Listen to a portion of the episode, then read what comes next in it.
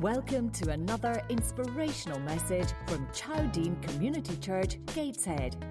For more information about Chowdean, visit www.chowdean.org.uk. We hope you enjoy the podcast.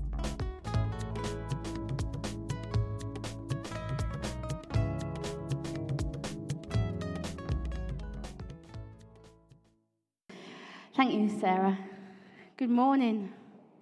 It's lovely to be here. Wasn't that a lovely prayer Sarah's just prayed? Isn't it lovely to be in the house of God where we know each other? I mean, Sarah's just prayed for me and my family by name. How wonderful is that, that we're in Chowdean Church and we know most of us by name. And that's a lovely picture that I just got there of God knows each and every one of us by name. He knows every single thing about us. And this morning, we just want to explore how to worship Him only, how to worship Him more, more fully. Worship Him only. It's the second commandment in Exodus. The definition of worship in the dictionary says it is the feeling or expression of adoration for God. Express love, devotion. The Greek word for worship means to fall down. Worshipping God should be part of our everyday life, not just a Sunday morning thing. And I want to be here this morning to try and encourage you to worship God only, not to stop living your lives, not to stop having a wonderful time. When God is first, when we worship Him only, our life suddenly changes. What, or we are transformed, but also those around us and those who we love and those who we come in contact with are transformed.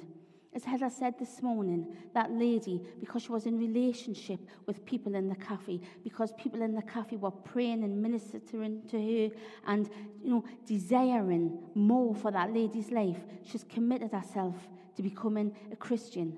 And that's just relationship with God, to worshipping only, changes you and changes those around you. And I do believe to worship God only, it begins first with relationship between you and God. We need to get to know God deeper. In families, we all have relationships, some closer than others, husbands and wives and children, and we know them. We know, we, we know what our partner, our husband, our friends, our wife likes. I mean, last year, my husband got a present, and hit this present, when he opened it, he was absolutely on Christmas morning from a friend of ours. I would, I would say he was joyous, overjoyed. And in that present was a jar of olives, was a bottle of red wine, and a scented candle. Now, those of you who know Paul Oliver, my husband, would think, wine I get, olives, take or leave them. But a Yankee scented candle? Way. He couldn't wait for Christmas night to shut the curtains, turn the lights down low, and get his candle on. But you see, that's because it's relationship. People know him and know us. And I know that not all of you know Paul that well, but he really is like a scented candle. And because we spend time with our friends and family, and our friends who know us, knows that, that about him.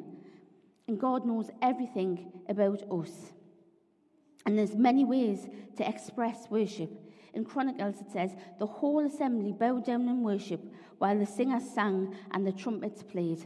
And I just think that is for us this morning. We are the assembly of God. We are his people, his children. And to bow down and worship and praise is a wonderful thing. As Sarah said this morning, we can be refreshed and changed through worship and through worshiping God only.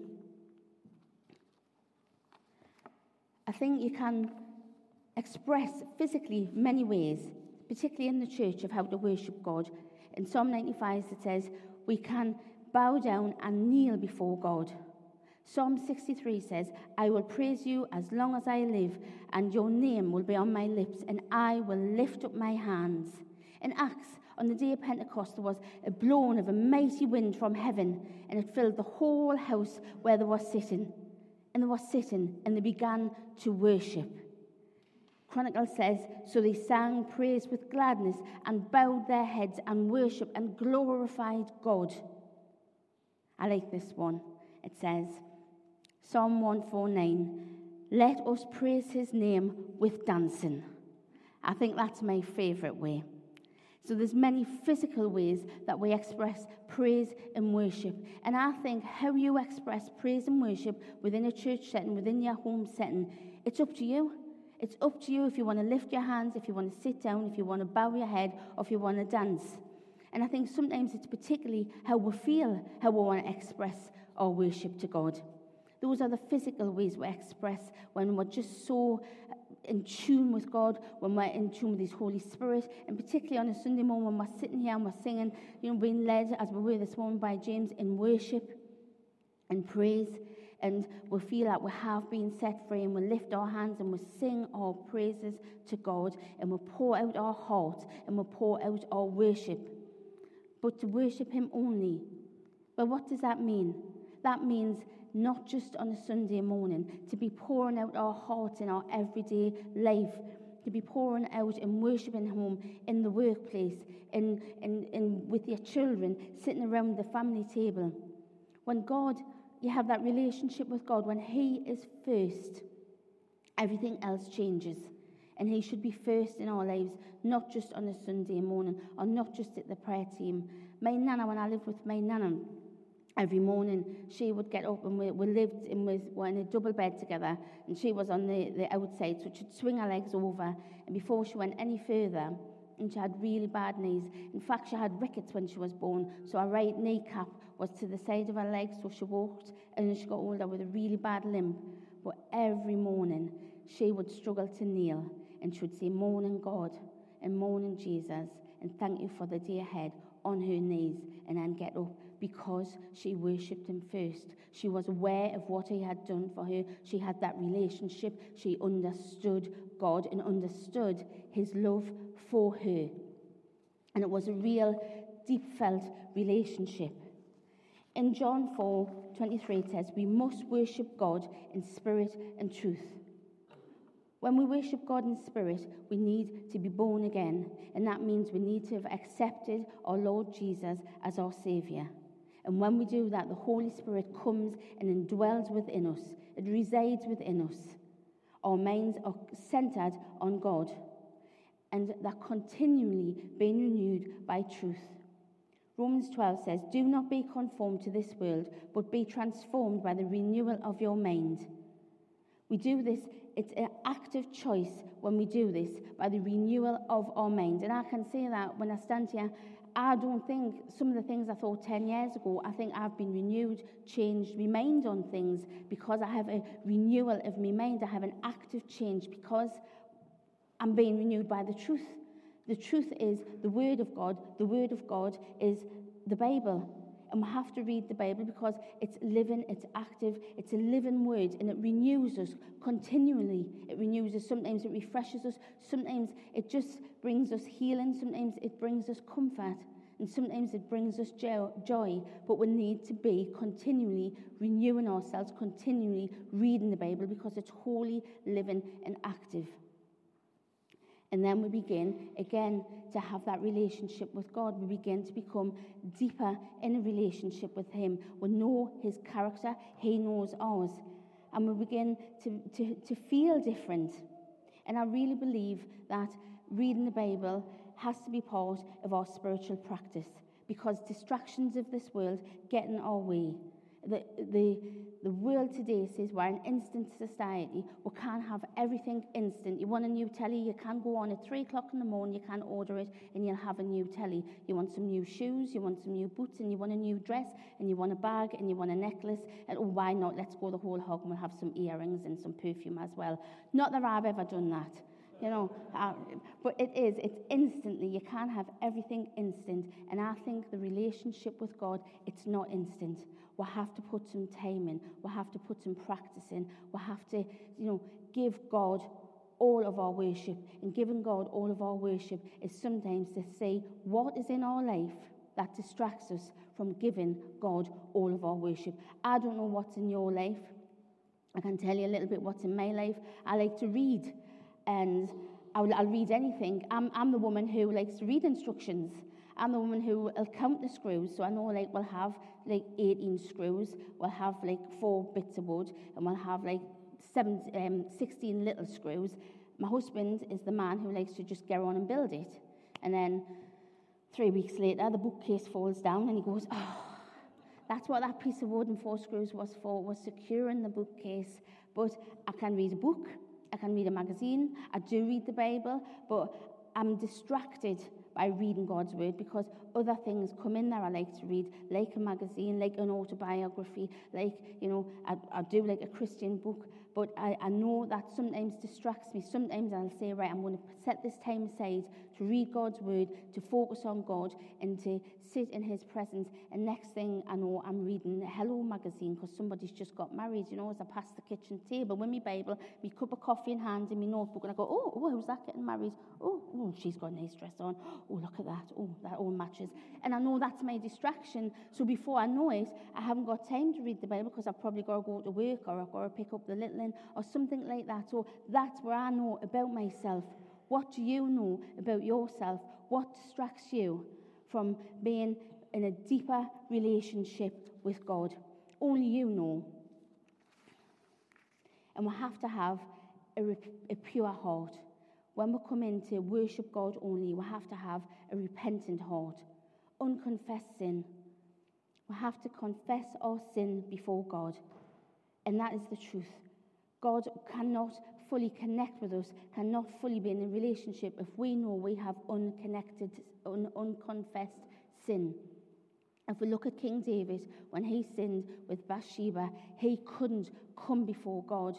He, he laminated over his sin, he repented over his sin, and he cried out to God, and God answered him. He said he was sorry, he confessed his sin, he needed to be have a pure heart before God before they could begin and restore their relationship again. And it's the same with us. I think sometimes we know when we're sinning, we know when we've heard gossip and we should have walked away. We know when we've been angry with someone and we haven't put it right. We know because when we are born again, we have the Holy Spirit within us that convicts us. And we have to act on that. We have to repent. And God is a wonderful, gracious, loving God who forgives us time and time again. But again, it's relationship. We have to first say sorry, we have to first repent for God in order to forgive. And that is part of worshipping Him only. In Exodus, before we get to the Ten Commandments, it says, God said to Moses to tell his people, You are to tell the people of Israel, You yourselves have seen what I did in Egypt and how I carried you on eagle's wings and brought you to myself. Wow, what a picture God has given to these people of Israel. First one, slavery, and he took them out of slavery and he took them through the wilderness. And now that they're there and Moses is at the mountain, God is speaking to Moses and he's saying, Go and you tell my people how I brought them out of slavery and how I carried them and brought you to myself on eagle's wings. This morning, do you need God to carry you and bring him to you on eagle's wings? Do you need that? Because God says he can do that. He done it for the people of Israel and he can do it for you today. If you are feeling that you just need to be in the presence of God, go to him Worship Him only. Put everything aside that distracts you, everything that hurts you, everything that has hurt you, everything that you're worried about, everything that you're concerned about. And remember, God says, I will bring you to myself. What a picture. What a loving God we have. He says, If you obey me fully, keep my covenant, and then all of you, then out of the nations, you will be my treasured possession, a holy nation a treasured possession. What does that mean? That means you, God treasures you personally. He loves you with an everlasting love. He desires more of you. He desires that relationship with you. I've spoke to some mums who've had teenagers and they've, they've been wonderful. They turn 11, 12, 13 and in my word, they don't speak to the parents. They're going through all hormonal changes. And the mums, they'll say to me, I just, I just have this desire to be back how it used to be when they were little and they'd come to me and would walk down the street holding hands. Now they're walking across the other side of the road. They won't speak to me. There's, I can't get through to them. And that's a parent's desire. And I feel that's God's desire for us. We are his treasured possession. Now, I'm wearing this rather fetching waistcoat this morning, as you can see. For the podcast, it is wool, well, sort of wool. Uh, it's a little bit moth ridden. Um, it is burgundy, and it was my nana's. And it was my nana's treasured possession. And she wore this, I would say, every day of her life. And she used to wear a pinny. She'd wear like a smock dress, a pinny, and then this little waistcoat.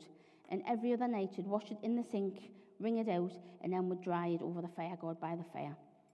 And when she died, uh, she had left me some brooches and this waistcoat. Now, this waistcoat, I think, it'd be one of them things that you would have to pay to be took away. Do you know, when you give things away and they go, oh, that'll be lovely, I'll have that. I think someone say, well, I'll take it off your hands for a fiver. But it is a, a treasured possession. And when I put it on sometimes, I think of me nana and I think, eh, the lovely times we had you know, and I know I've told you this before, but it's still it's just precious to me that on a morning when we go out of bed, she'd say, What do you want for breakfast? And she always called me her beautiful girl. What do you want for breakfast, my beautiful girl? Would you like some toast and tea, some toast and jam? Or would you like tinned mandarin oranges and tinned cream? Oh, I still eat tinned mandarin oranges and tinned cream. It is, oh, just lovely, you know. And we had that relationship where I was loved and she was loved and we loved each other. But she always continually demonstrated how she loved God and Jesus and how she put him first. I mean, Nana didn't have a particularly nice life. She had a lot of things to deal with. But she was happy, she was joyous because she worshipped God first. And this is one of her treasured possessions. I have another one here, which is my book. And it says, um, Ward Lock's Book of Everyday Knowledge. Now, I got this when I graduated, special class, special class three. I was in Mrs. Naylor's class, and oh, she was, I was sent there because through English, I couldn't read or write. Um, and it doesn't matter how hard I tried, I could not read or write. I couldn't do it.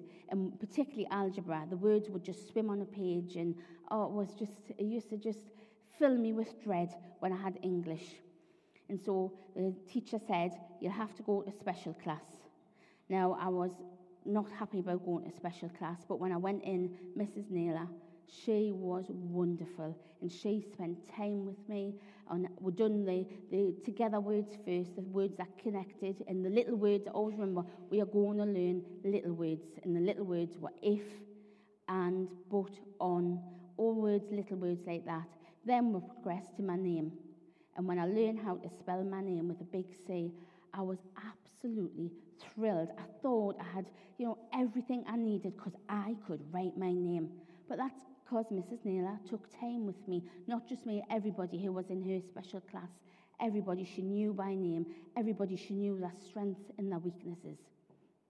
And believe it or not, when I was little, I was shy. And there's a couple of feints going on here, and there's a couple of people who are shouting, No, you were not. and I was. When I was in Mrs. Naylor's class, when I was in the infants, as we had it them days, I was really, really shy. And I think that stemmed from not being able to read or write.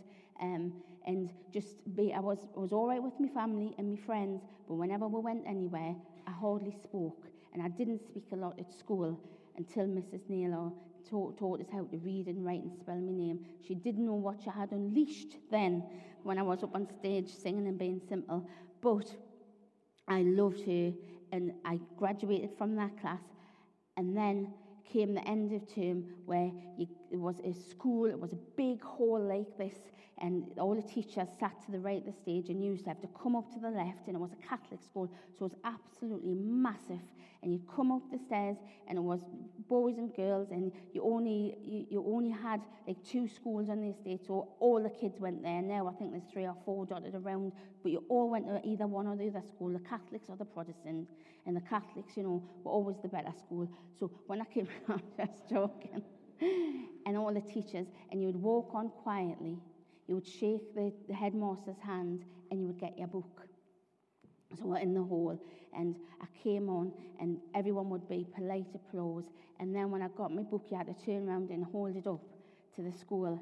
And I turned around and I held it. First, you had to hold it to the school, and then uh, for some reason, you had to sort of like bow to the teacher. So say, oh, thank you very much. So hold it, and I bowed, and Mrs. Naylor stood up. She stood up and clapped. She stood up in front of the full school, in front of the full teachers, and she clapped. and I was standing and I was just so in awe of her clapping. I couldn't believe it. She'd just gone against the grain and she was crying and she shouted across the hall, Go on, my girl. And I walked, and I've still got this book. I mean, I left school probably about 20 years ago, so. well, should I tell you, uh, when I was in that class, it's probably more like 40 odd years ago. And I've still got that book because it is a treasured possession. And I know you are sitting there thinking this morning, thinking, yeah, I've got something of my nanas or my grandmas or my granddads or, you know, some family member or something from school or something at the little and maid or a letter or something, a treasured possession. It, it'll mean nothing to nobody else and you'll not get any worth for it. But to you, it warms your heart, it warms your soul, and that's what God thinks of you. You are His treasures. You are his little little treasures that he loves and he desires and he wants more of a relationship with you. He wants you to put him first. And when in Exodus, when it says to love God, to worship him only, I think it really, for me, I think it's a command of love because to worship me only. And we've all seen the movies, we've all seen when it says, you know, Moses has got the tablets and God's thunderous voice, and God is saying, you know, worship me only. For me personally, I don't think it was like that. I know God was God is holy and He is reverent and He is the creator. We'll go back to Adam and Eve and He created man out of love. He seen man was lonely and He created Eve out of love. And out of love, the Israelites had came out of slavery.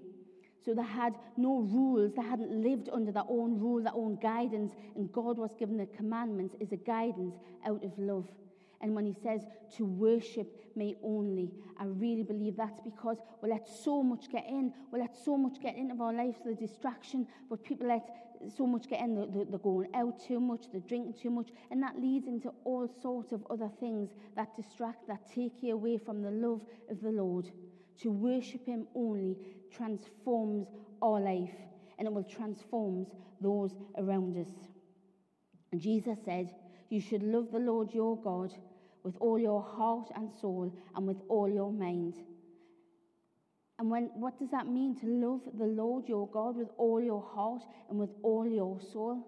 It means to worship Him only. So Jesus was reaffirming what God said in the Old Testament, in the New Testament. And I think when we, when we do that, it's not, a, for me, it's not, it's not where I have to not live. I have not got to be happy. I've got to worship God only. For me, when, when we become to this knowledge, when we come to a way of thinking to worship God only, there's a freedom. There's a freedom and there's a strength. There's a strength in our lives. There's a strength in us. And our relationship, as I've said, it goes deeper with God and we understand Him more. I really believe when God said to worship me only, he said it in love because he knows we're human. He knows what weaknesses. He knows what we can get distracted in. Some money choose. Some people choose money. Some people choose fame. Some people choose, you know, various walks and ways of life which are not holy. But God wants us to be in a relationship with Him. He desires it. Why? Because we are His treasured possession. Why? Because He loves us deeply. Why? Because he loves you. And so if we, if we look at that, we have to worship in spirit and truth. We have to put everything that distracts us aside. And when we worship him only, we are transformed. If James would like to just come back up, please. And when we're transformed, we're transformed in such a way that we cannot help but draw people to us and we cannot help but be in a deeper fellowship relationship with God. I mean, treasured possession. You're God's. You're God's children. You're His, and He loves you so much that He sent Jesus. And I want you to think this week on worshiping only. And you go about your daily lives if you're, you know, whatever's distracting you. It might be you just spend a lot of time on the internet. It might be gadgets, things that are just in our daily life that we say, um, you know, I've told people, we say, I don't have time to, to read the Bible every day. but on the internet three and four hours. Or I don't have time to spend any time with God because I go running five times a week and, you know, I run for like six hours. These things are the distractions that take us from worshipping God only. And these things are the things that stop us going deeper and having that relationship with God. I'd just like to finish with praying for you this morning. Heavenly Father, I pray for your people of Chowdean, Lord, and those listening on the podcast. I pray that we have a desire, Lord, to worship you only, that our desire becomes practical. And Lord, you will show us the things that stop us from becoming fully in a relationship with you. And we give you thanks for your living word. Lord, I pray a blessing upon all who hear. In Jesus' name, amen.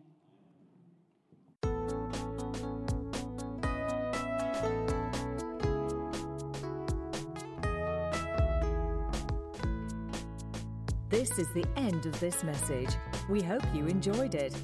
If you want to find out more about our church, please visit www.chowdean.org.uk. And please take a minute to rate our podcast on iTunes.